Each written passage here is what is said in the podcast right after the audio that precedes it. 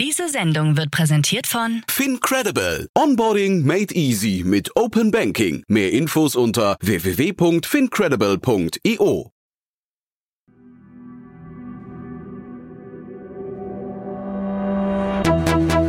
Startup Insider.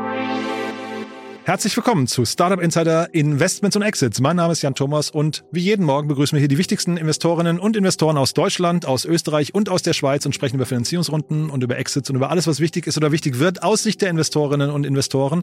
Und manchmal sind sie sogar aus New York zugeschaltet. So zum Beispiel nämlich heute. Matthias Ockenfels ist hier zu Gast von Speed Invest. Er ist in New York und er spricht wie immer mit Magnus Kahnem von Left Lane Capital und die beiden haben sich zwei tolle Themen ausgesucht. Das eine eine spannende Finanzierungsrunde, das andere ein Gerücht, ein trauriges Gerücht, was einem ein bisschen was zum Nachdenken gibt. Aber ich würde sagen, bevor ich zu viel erzähle, hier jetzt wie gesagt Magnus Kahnem von Left Lane Capital und Matthias Ockenfels von Speed Invest. Viel Spaß dabei.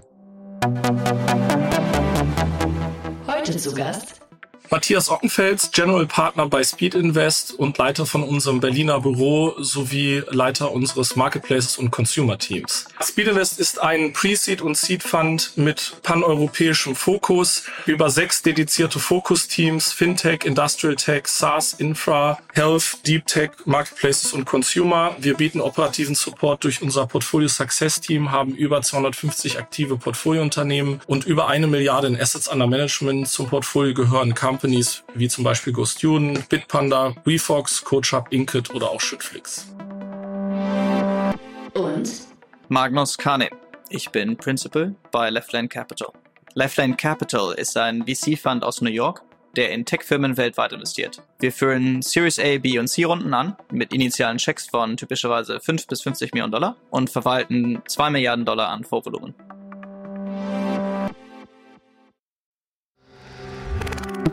Werbung.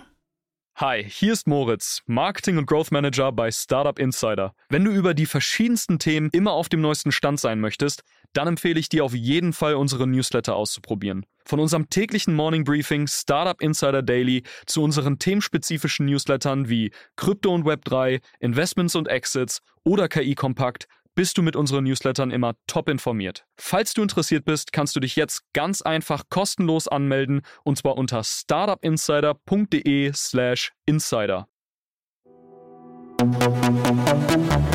Investments und Exits. Sehr schön, Matthias, Magnus, hallo.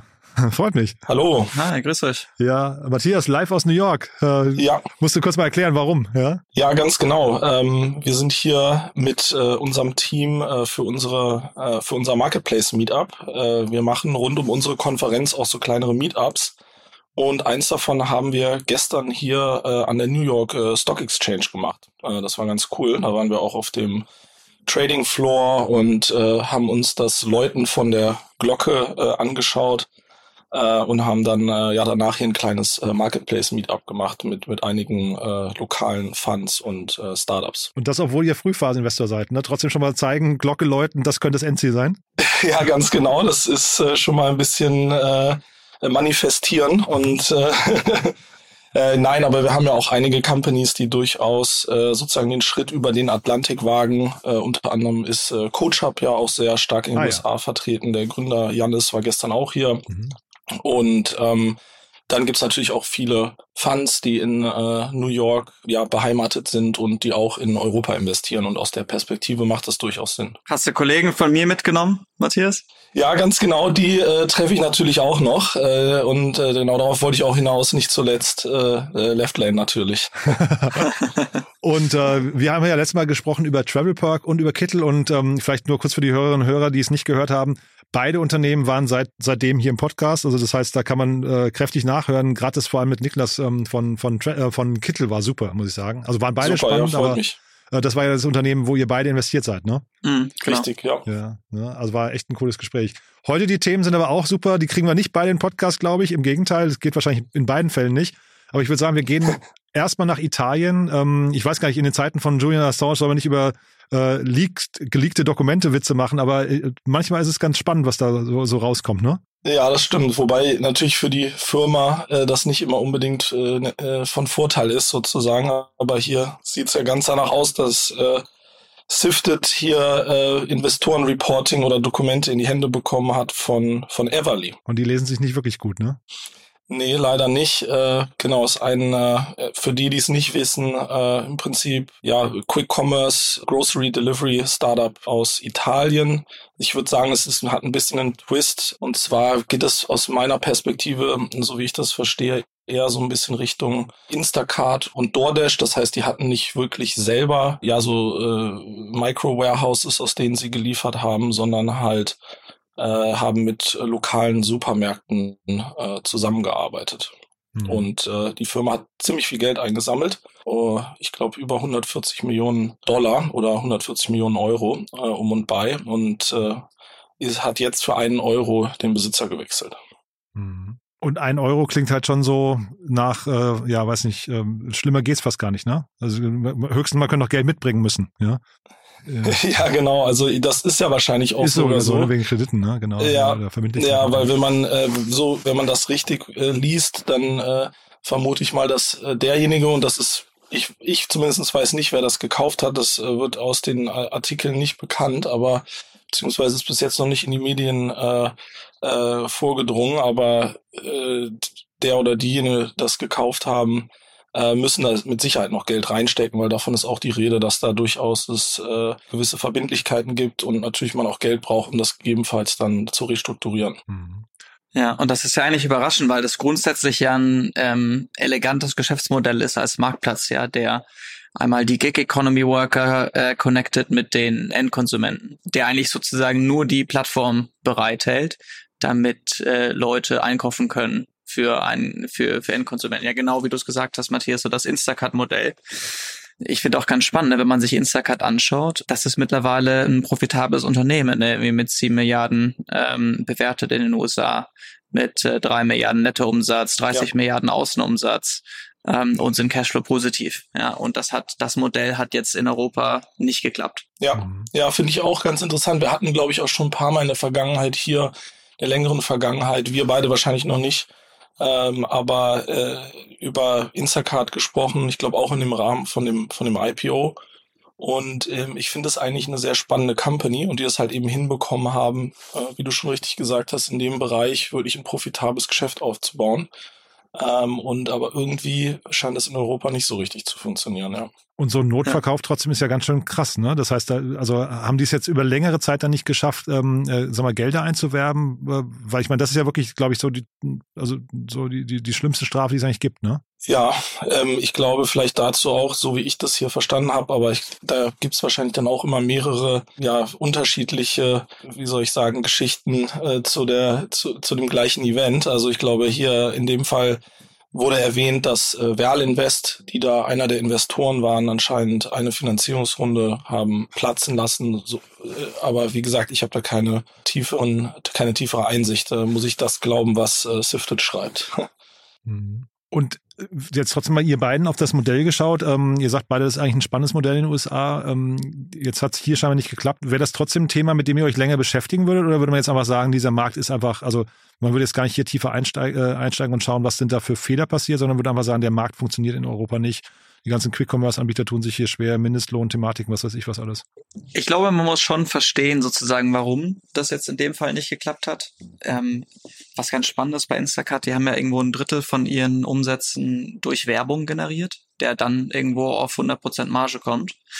Ähm, wo, was natürlich für Brands spannend ist, ja, die sich vielleicht im Supermarkt nicht so positionieren können, wie sie wollten und dann eine neue Chance haben in diesem neuen Distributionskanal, die Konsumenten davon zu überzeugen, dass ihre Produkte die richtigen sind zu kaufen und dann auch das vielleicht ähm, immer wieder machen und so neue, neue Kundengruppen für sich ähm, finden können. Ob das in Europa genauso funktioniert hat, das weiß ich nicht. Ähm, und dann ist Everly ursprünglich aus Italien. Italien ist ja schon dafür bekannt mit Frankreich, dass sie relativ viel Geld für Essen ausgeben und äh, für, für Essen, was sie im Supermarkt kaufen, aber vielleicht jetzt nicht unbedingt bekannt dafür, dass sie viel auf Convenience ähm, hm. geben und äh, große Zahlungsbereitschaft dafür haben. Dann müsste man sich da anschauen, sozusagen gibt es da vielleicht äh, marktspezifisch Unterschiede. Und dann glaube ich, dass vielleicht das Modell in den USA auch einfach gut funktioniert, weil dort der Kunde Convenience äh, sehr hoch einschätzt. Ja, es gibt natürlich viele ähm, Leute, vielleicht bisschen böse gesprochen, ja, die jetzt äh, vom BMI ähm, vielleicht ein bisschen über dem durchschnittlichen Italiener liegen, die dann äh, sich den, das, den wöchentlichen Einkauf ganz gerne bringen lassen, äh, versus den selbst zu machen. Und ich bin sicher, dass Everly auch einfach äh, jetzt Gegenwind hatte, ähm, sozusagen, wo sie große Investitionen gemacht haben im Covid-Bereich und dann ja doch der Online-Commerce äh, deutlich zurückgegangen ist in den letzten ähm, zwei Jahren versus Covid-Peak und ähm, da hat das Timing für sie dann sicherlich äh, nicht ganz zusammengepasst. Vielleicht nur äh, noch nur um eine Sache hinzuzufügen aus der Sicht von einem Frühphasen-Investor, weil du gefragt hattest, wie äh, würde man da jetzt gar nicht mehr sich das anschauen und so weiter. Ich glaube, ist ja so ein bisschen auch wie schauen da dann äh, spätphasigere Investoren drauf und äh, ist das ein Modell, für das ich dann auch noch Folgefinanzierung einsammeln kann. Das ist vielleicht auch ein bisschen kapitalintensiver als, als andere oder ein reines Software-Play. Ähm, und vor dem Hintergrund wäre ich wahrscheinlich eher vorsichtig. Ähm, aber nochmal, äh, und wie, wie Magnus gerade auch gesagt hat, ich glaube, dass es generell gesprochen schon interessant sein kann. Wir sehen ja eben in den USA auch, dass es funktionieren kann. Und äh, Leute äh, müssen essen, müssen einkaufen, äh, auch unabhängig von der gesamtwirtschaftlichen Lage sozusagen. Äh, das heißt, äh, das ist schon ein Modell, was funktionieren kann sozusagen. Aber würde ich da jetzt unbedingt heute nochmal investieren? Mit all dem Wissen, was wir jetzt sozusagen haben, auch äh, und was über die letzten drei, vier Jahre in diesem Bereich passiert ist, äh, wahrscheinlich eher nicht, ehrlich gesagt, ja. Ja, ich glaube, Matthias, das ist ein guter Punkt. Ne? Sozusagen Folgefinanzierung ist ja super wichtig ähm, im, im, mhm. Frühphasen ähm, investieren. Und ich glaube, alles, was irgendwie mit Grocery Delivery zu tun hat, äh, ist bei allen Growth-Investoren erstmal unten durch die nächsten ein, zwei Jahre. Ja. Was ich aber schon glaube, ist, dass eigentlich so die Industrien, die am wenigsten Liebe bekommen von, äh, von Investoren, oft die spannendsten sind. Ja, also vielleicht irgendwie in, mhm. in zwei, drei Jahren kann das Ganze schon wieder ganz anders ausschauen. Ja, guter Punkt. Das wollte ich eben auch fragen, ob dann vielleicht so äh, euer Blick in, auf in fünf Jahren gibt's dann, weil jetzt zum Beispiel Volt hat sich gerade wieder zurück angekündigt hier, die kommen auch in kürzeren Podcast hier, weil sie die, ihre Warehouses hier irgendwie äh, wieder neu eröffnen und sowas. Also Seht ihr diesen Markt schon noch in, sag mal, zukunftsfähig oder würdet ihr sagen, jetzt, ähm, ja. das war jetzt so eine Konsolidierung und ein Flink wird es auch nur mit Ach und Krach schaffen, irgendwie überhaupt, überhaupt was nicht, Cashflow positiv zu sein? Ja, also man muss halt eben differenzieren im Modell, ne? weil diese ganzen Modelle sind natürlich dann nochmal kapitalintensiver, aufgrund der, der Tatsache schon eben, dass die ihre eigenen Warehouses haben und eben nicht dieses Instacart-Modell. Weil es halt der echte Quick Commerce ist, ne? Ja. Genau, weil es wirklich der echte Quick Commerce ist. Also ich glaube, da muss man schon ein bisschen differenzieren.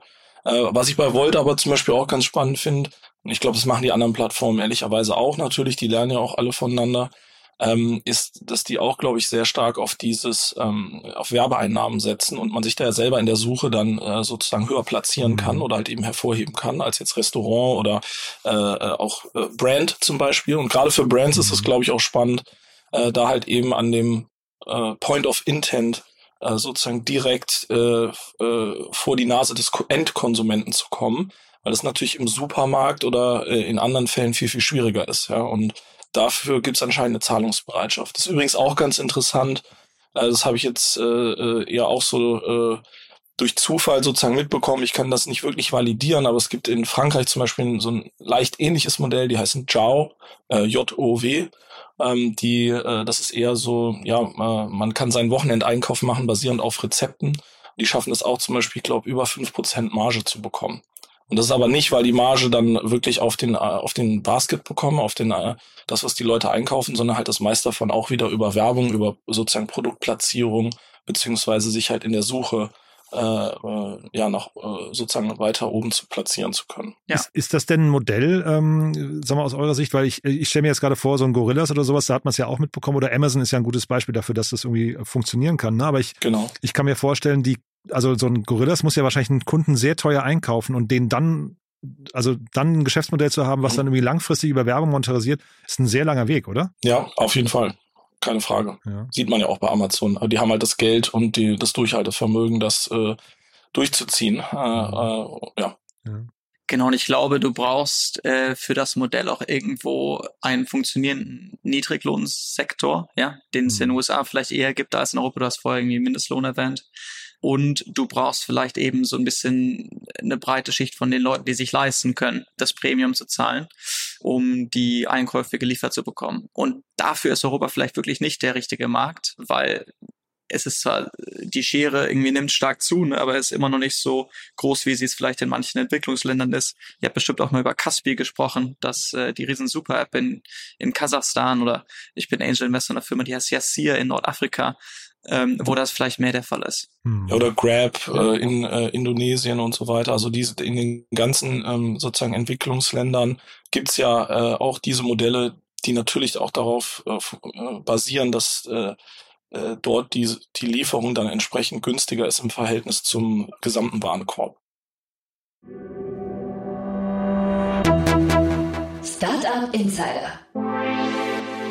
Und da muss man vielleicht auch Fairness aber sagen, vielleicht ist es dann auch ein Zeichen von einer reiferen und faireren Gesellschaft, wenn das hier vielleicht dann nur für, sagen wir, bestimmte Hocheinkommensgruppen der Fall ist, ne? weil du halt eben, also man möchte eben den Leuten auch einen fairen Lohn irgendwie zahlen können. Ne? Ja, natürlich.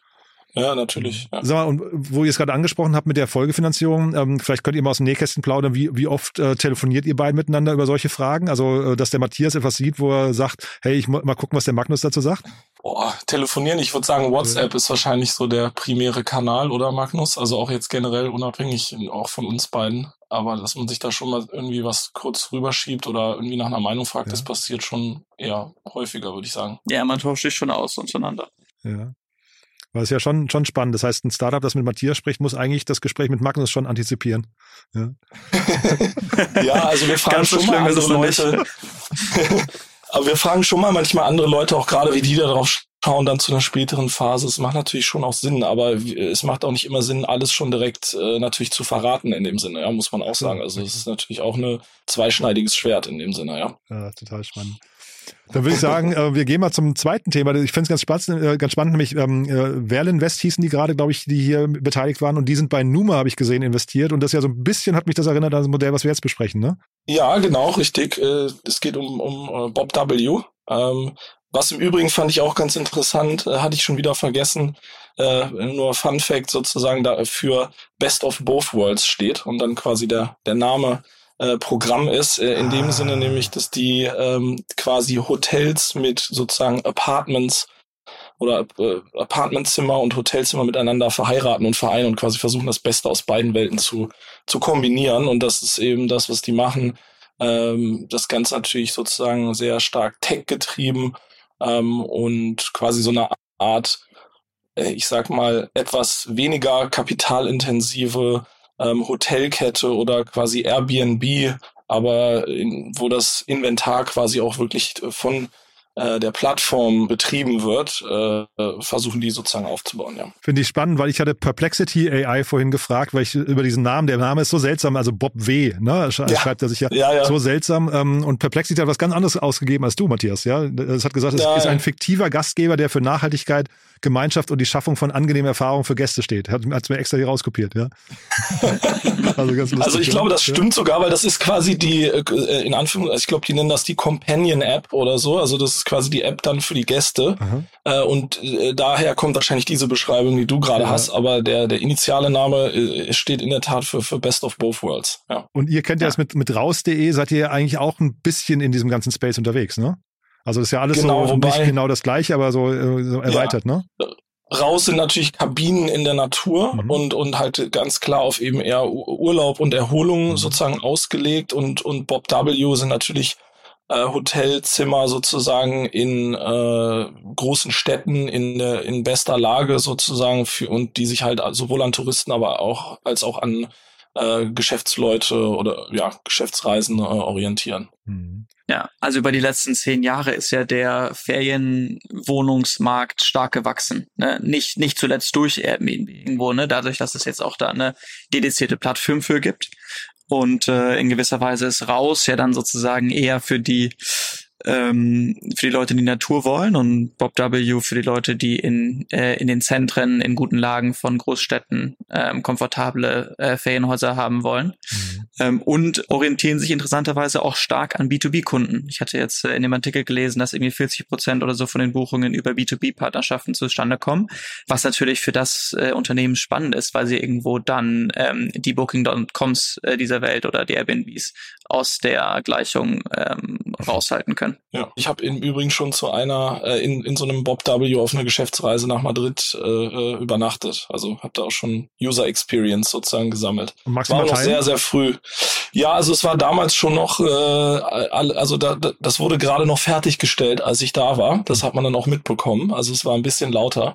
Ähm, um, aber viele von den Dingen, äh, die sozusagen da versprochen wurden, waren auch damals schon da und äh, manches hat mehr, manches hat weniger funktioniert, aber ich sag mal so die normalen ähm, Anlaufschwierigkeiten, die man halt so hat als Startup, wenn man gerade früh anfängt. Aber ich denke, die Kinderkrankheiten, das war wie gesagt auch sehr, sehr früh, das ist schon ein paar Jahre her. Ich denke, die Kinderkrankheiten, die haben sich jetzt äh, äh, ja dann auch äh, ausgemerzt. Ja. Mhm. Wie guckt ihr aufs Modell? Also ich, ich hätte jetzt gedacht, das ist ähm, eben so ein total überlaufener Markt schon, wo es eigentlich ganz schwer ist, so den Airbnbs und Booking.com oder sowas äh, die Stirn zu bieten. Ne? Ähm, ist ja, oder wie, wie guckt ihr da drauf? Ja, es ist für mich halt auch nicht genau das Gleiche in dem Sinne, weil eben Airbnb und ein ähm, Booking natürlich kein eigenes Inventar haben oder Mhm. die geben vielleicht manchmal äh, gewisse Garantien ab. Äh, also zumindestens ein Booking.com bei Airbnb weiß ich das nicht mal das, dass sie halt sagen, okay, wir nehmen dir irgendwie eine gewisse Anzahl an Zimmer ab. Zumindestens haben die so ihren Go-to-Market gemacht. Mhm. Ähm, aber ansonsten nehmen die ja kein Risiko oder gehen die kein Risiko ein, was äh, eben die Vermietung angeht. Und hier ist ja schon so, dass Bob W. Äh, die kompletten äh, Gebäude und äh, Zimmer besitzt und und operiert und in dem Sinne natürlich da volles Risiko hat, dass wenn das nicht äh, wenn das nicht entsprechend vermietet wird, wenn die Occupancy Rate nicht entsprechend hoch ist, dann haben die natürlich ein Problem. Das ist ähm, einem Airbnb oder einem Booking.com erstmal egal, wie gut, äh, wie, wie gut die Hotels funktionieren, sozusagen, wie gut die ausgelastet sind. Also eher nur mal, ne, Christian Geiser, die sind ja eigentlich, die Ja. sind ja auch Owner, glaube ich, hinterher, ne? Richtig, ganz Ja. genau, ja. Mhm. Genau, Numa, Limehome sind, glaube ich, ähnliche Filme irgendwo auch in Deutschland. Ähm, es geht ja, glaube ich, eigentlich darum, Ukio gibt's noch. genau, in, in Spanien sind die, ne? Ja, ja. Ähm, und ich glaube, es geht so ein bisschen darum, das Inventar einfach auszubauen, das einfach derzeit gegenüber der Nachfrage noch nicht vorhanden ist. Ja, und das ist eine super Opportunity. Ich habe jetzt da äh, im Artikel gelesen, die haben sich verachtfacht in 2022, haben sich verdreifacht nochmal in 2023. Okay, wow. Ähm, das sind schon gute, gute Zahlen, die die da zeigen. Ähm, und ich glaube, aus einer Investorenperspektive ist das natürlich ein Thema, was jetzt nicht äh, der Fokus von jedermann ist. Ja, du hast jetzt vielleicht Ja. keine Netzwerkeffekte. Ähm, du hast äh, kein digitales Modell, du musst natürlich CapEx, also wenn du die äh, Wohnungen ausbaust, ähm, das kostet dich natürlich und das kannst du auch irgendwie über ähm, Venture, Kapital. Debt Ja. oder Fremdkapital finanzieren, aber das ist natürlich ein Thema, das versteht auch nicht jeder. Aber was man ja jetzt sieht durch die Finanzierungsrunde, bisher es funktioniert und, äh, und, und scheint auch nach wie vor den richtigen Rückenwinde zu haben, dass da Investoren dran glauben, dass das weiter in die richtige Richtung geht. Mich hat's auch ähm, überrascht, ehrlich gesagt, weil es jetzt vielleicht nicht unbedingt ein Thema ist, das in Anbetracht der aktuellen Marktlage ähm, unbedingt en vogue ist, würde ich sagen. Also jetzt, ich glaube, äh, Travel und, und äh, Tourismus schon. Wir hatten ja beim letzten Mal auch über, über Travel Perk gesprochen. Aber ich glaube jetzt eben so sehr eben Asset-Heavy und, und CapEx-intensive Modelle wahrscheinlich eher weniger. Ähm, und von daher hat's mich dann doch sehr überrascht, dass die so eine hohe äh, Finanzierungsrunde einsammeln konnten. Ähm, und dass, dass die da eben Investoren gefunden haben, die das spannend finden. Das heißt, es muss schon vermutlich sehr, sehr gut laufen, äh, weil man halt sozusagen eigentlich gegen den Markttrend geht, würde wäre zumindest meine, meine äh, Einschätzung sozusagen, ja. Ähm, und von daher bin ich da schon, äh, bin ich da schon beeindruckt. In Summe haben die übrigens fast 80 Millionen Dollar eingesammelt. Ja, also über, seitdem es die Firma gibt. Also es ist nur zum Thema, wie kapitalintensiv das ist. Die, gibt- die gibt's seit, ich glaube, Mitte 2020 ungefähr und eben seitdem knapp, ich glaube, über 78 Millionen Dollar äh, laut äh, Deal Room eingesammelt. Ja, und das Spannende wird ja jetzt genau sein, äh, sozusagen, was ist jetzt der Return auf dem Kapital, den sie da drin haben. Ne? Du hast sozusagen ja jetzt Kunden, die du sozusagen äh, jünger, sage ich mal, die jetzt immer im Bob W übernachten wollen, die hast du ja einmal akquiri- akquiriert, das, die kommen immer wieder zurück. Du hast natürlich Assets, die bei hoher Auslastung sehr profitabel sind und die sind natürlich auch deutlich profitabler, als wenn du jetzt einfach nur die Wohnung vermieten würdest. Ja? Ähm, und äh, darum geht's ja jetzt. Und ich glaube, was wichtig ist bei so einem Modell, dass du dann at Scale einen Teil von den Kosten einfach über Fremdkapital und über günstigeres Fremdkapital finanzieren kannst, ja. dass du irgendwo den Hebel kriegst, ja, dass du sagst, okay, das Fremdkapital, das kostet mich irgendwann irgendwie einen mittleren einstelligen Prozentbetrag, so dass ich dann über den Hebel von Fremdkapital auf das Eigenkapital gute Rendite erwirtschafte. Ja. Beim Philipp Westermeier war mal der Gründer von Motel One im Podcast und ich meine mich zu erinnern, der hätte gesagt, dass sie, äh, wenn sie ein neues Hotel eröffnen, dass sie mit 200.000 Euro pro ähm, Zimmer rechnen. Also quasi ja. overall. Ne? Also da ist dann quasi auch dieses Foyer mit drin und die Rezeption und sowas, aber das ist quasi so, die Kosten ja. sind. Äh, ich meine, dann ist das hier natürlich ein super attraktives Modell, wenn man es gegenüberstellt. Das ist natürlich deutlich günstiger, weil die natürlich äh, quasi versuchen, genau alle diese Kosten rauszunehmen, beziehungsweise das halt zu automatisieren und über Technologie zu lösen, weil die ja im Prinzip fast gar keine Mitarbeiter haben, die jetzt vor Ort sich irgendwie um die Gäste kümmern, sondern es halt eben alles voll automatisiert ist über äh, die App über IoT. Und das habe ich damals eben, als ich da war, auch gemacht. Ich habe dann selber Check-in gemacht, selber mir quasi über einen Code äh, Zugang zum Zimmer und so weiter. Also da ist wirklich keine Rezeption äh, mhm. und niemand da. Und wenn man, wenn irgendwas ist, kann man das halt alles über äh, so eine App machen, ja. Und wird das dann hinterher, ich glaube, der Christian Geis hatte mir das auch erzählt, dass sie dann so ein bisschen Richtung Infrastruktur denken, dass man also quasi sagt, diese ganze Software-Layer, das kann man dann eben auch ähm, quasi fremd überstülpen bei anderen das wäre doch hier eigentlich genau das Gleiche, dass man irgendwann sagt, man hat quasi Prozesse und ähm, was nicht weiß, wie Kundenakquisition funktioniert, aber man muss eigentlich dieses ja. das CapEx-Heavy, was du gerade geschildert hast, das kann man doch vielleicht durch so eine Gleichung auch rausnehmen. Sicherlich, aber dann, ich sag mal, andere,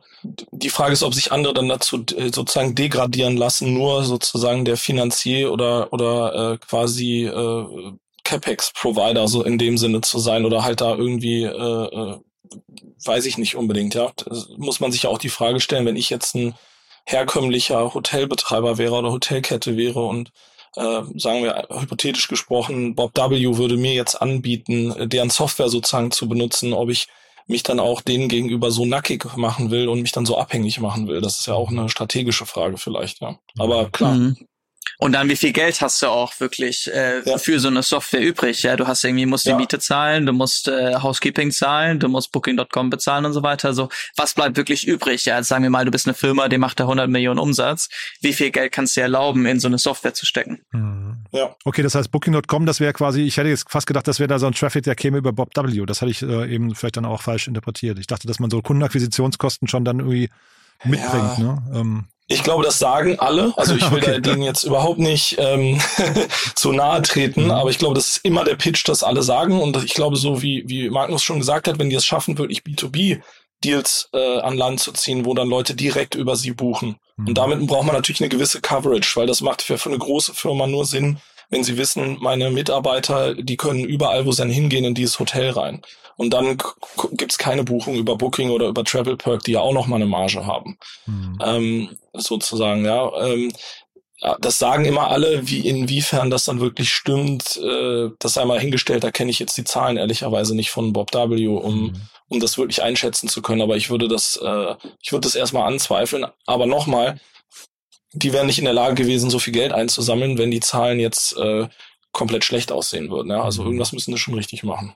Magnus hat es ja auch gerade erwähnt, ne? Also ich finde Verachtfachung, Verdreifachung, das klingt ja super. Ich hatte gerade den Gründer ja. von Haferkater im Podcast, das war ein super Gespräch. Ähm, und der hat, äh, die versuchen ja gerade ihre Investoren rauszukaufen, weil sie gesagt haben, sie können nicht so, also langfristig nicht so wachsen, wie das Investoren von ihnen verlangen, weil sie glauben eher an nachhaltiges Wachstum in Premium-Locations und nicht äh, am permanenten Eröffnen von neuen Locations, um eine Story zu haben.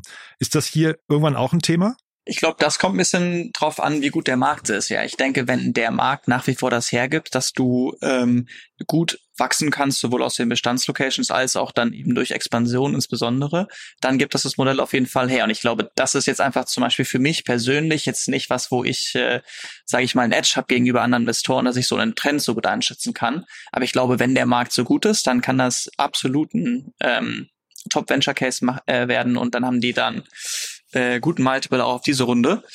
Und ähm, wenn vielleicht die Saturation dann doch früher eintritt, ja, und es dann vielleicht äh, der die Nachfrage ein bisschen nachlässt nach solchen Apartments, dann wird es wahrscheinlich schwierig, weil du wirst natürlich aus einer Bestandslocation, sobald die mal irgendwie äh, hochgerammt ist auf ihre 85, 90 Prozent, 95 Prozent Auslastung, dann kannst du da nicht mehr weiter wachsen und dann wird es wahrscheinlich schwieriger, jetzt noch Equity Value dazu generieren. Ja, Weiß nicht, wie ja, du drüber nachdenkst, Matthias. Ja. Ja, nee, finde ich super. Ich glaube, der einzige Aspekt, den ich noch hinzufügen würde, ist einfach das Team selber. Das ist ja dann wahrscheinlich auch bei so einer Sache wie jetzt Haferkater zum Beispiel. Äh, die haben vielleicht einfach andere Ambitionen mhm. oder wie eine andere Vorstellung davon, wie sie selber, und das ist ja auch absolut fair, äh, die Firma aufbauen wollen. Ich kenne den Nico äh, von, von äh, Bob W. zufällig. So wie ich den einschätze und ich ihn kennengelernt habe, hat er halt eher äh, ähm, andere Ambitionen. Ja, ich glaube, der ist eher wirklich auch auf selber auf diesen Venture Case aus und der will was wirklich Großes äh, bauen, was auch äh, entsprechend schnell wächst. Äh, aber das ist ja auch einfach eine persönliche Frage, was Leute wollen. Und, und beides sind ja absolut äh, faire Entscheidungen und, und gute Entscheidungen muss einfach jeder für sich selber wissen. Mhm. Und vielleicht nochmal kurz Everly, die hatten ja auch, also vielleicht nochmal ganz kurz das Thema Corona. Ne? Everly war ein Corona-Gewinner, hat jetzt irgendwie seine Themen gerade. Äh, Reisebranche ist natürlich auch Corona gefährdet, hat man gesehen. Ähm, wie guckt ihr beiden denn jetzt so mit Abstand auf Corona, also auf, auf Unternehmen, die von Corona betroffen sein könnten, im Positiven wie im Negativen? Ist das, also jetzt, oder von ähnlichen Ereignissen, ist das ein Thema, das man berücksichtigt heutzutage noch oder sagt man einfach, nee, das, ähm, das schiebt man weg, weil man es überhaupt nicht, nicht beurteilen kann? Also ich, bei uns, sei ganz ehrlich, wir können, man kann sowas nicht vorhersehen. Ne, ne, das ist ja so ein, so ein Black Swan Event sozusagen, ja. Und ich glaube, es ist schwer, das in so eine Überlegung mit einzubeziehen, weil du kannst ja auch das Timing davon gar nicht mhm. äh, vorhersehen. Du kannst es in der Retrospektive vielleicht sagen, wer ist jetzt eben genau Gewinner, Verlierer, wo macht das Sinn, wo macht das keinen Sinn. Mhm. Äh, äh, aber ich glaube, das jetzt in sozusagen zu antizipieren ist schwierig. Man kann sich vielleicht Dinge fragen wie, okay, was passiert, wenn so eine Art Event vielleicht kommt, aber ich würde nicht sagen, dass wir darauf basierend dann sagen, wir investieren oder wir investieren nicht.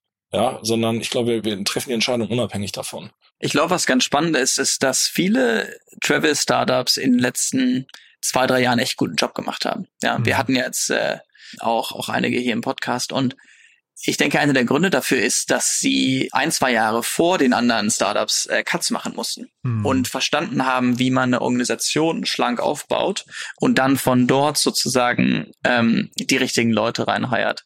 Statt, sage ich mal, viele Unternehmen mussten von heute auf morgen das machen und haben vielleicht den Schalter erst äh, zwei, zwei Jahre später umgelegt. Und was wir jetzt sehen, ist, dass viele Companies in dem Bereich einfach extrem effizient ähm, agieren, mhm. weil sie das einfach vorher schon lernen mussten und ähm, und vielleicht den Druck nicht von von Investoren oder so bekommen haben, sondern einfach inhärent klar war, okay, uns bricht der komplette Umsatz weg, jetzt müssen wir irgendwie schauen, wie wir über die Runden kommen. Genau. Und ähm, da sehen wir tatsächlich, dass Companies ähm, vielleicht unter anderem deswegen auch sehr gut performen in letzter Zeit. Finde ich einen guten Punkt. Ähm, vielleicht eine Überlegung in der Hinsicht, die wir durchaus in Betracht ziehen in dem Kontext, äh, ist, dass man sich halt überlegt, wie resilient ist dieses Geschäftsmodell und die, die Firma gegen und kann das sozusagen auch, wenn man das sozusagen auf den äh, bis auf die Knochen, ich übertreibe jetzt bewusst sozusagen zusammen äh, stutzt, äh, kann das dann noch äh, sozusagen überleben und hat das eine, äh, um einfach auch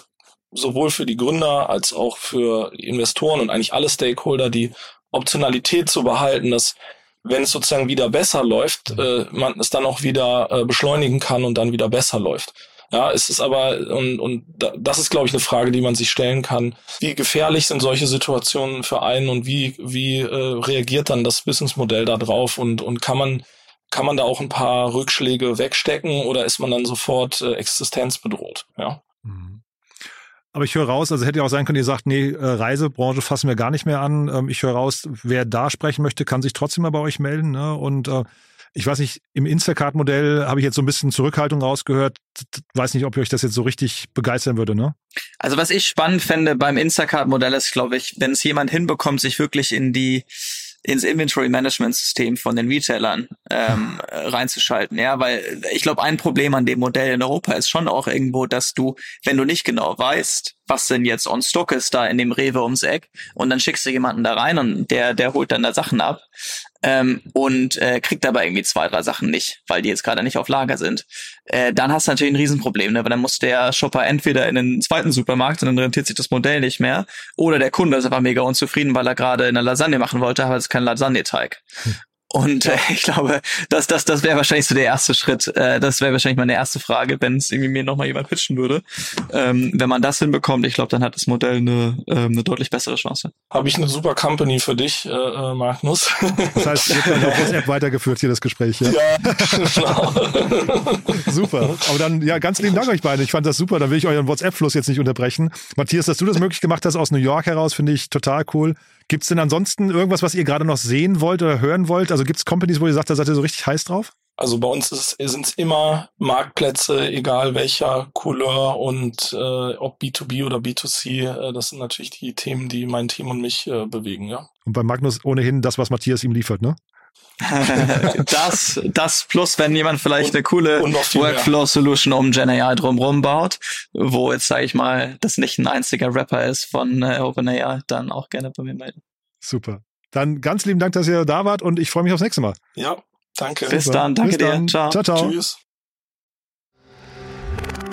Werbung Hi, ich bin Paul, Product Manager bei Startup Insider und hier, um dir kurz unser Podcast-Verzeichnis vorzustellen. Mit einer wachsenden Liste von bereits über 10.000 Episoden ist unser Podcast-Verzeichnis die größte Sammlung deutschsprachiger Podcasts rund um die Themen Unternehmertum, Technologie, Digital Marketing und mehr.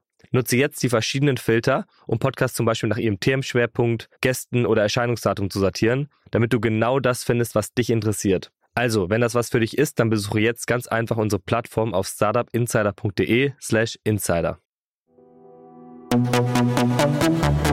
Investments und Exits. Das war das Gespräch mit Matthias Ockenfels und Magnus Kahnem. In der aktuellen Folge Investments und Exits. Wir brauchen dein Feedback. Unsere Mission ist es, das relevanteste Medium in der deutschsprachigen Startup-Szene zu werden. Wir stehen mit unserem Namen dafür ein, dass unsere Inhalte und Produkte deinen Ansprüchen gerecht werden. Daher schreib uns gerne deine Anmerkungen, Hinweise und Kritik an info at startup-insider.com oder hinterlasse einen Kommentar auf unseren Social-Media-Kanälen. Aufgepasst! Bei uns gibt es jeden Tag alle relevanten Nachrichten und Updates aus der europäischen Startup-Szene. Wir versuchen in breiter Masse die spannendsten Akteure der Startup-Szene zu interviewen, damit du zu deinem Thema alle wichtigen Informationen findest. Damit du nichts verpasst, abonniere uns ganz einfach kostenlos auf deiner Streaming-Plattform.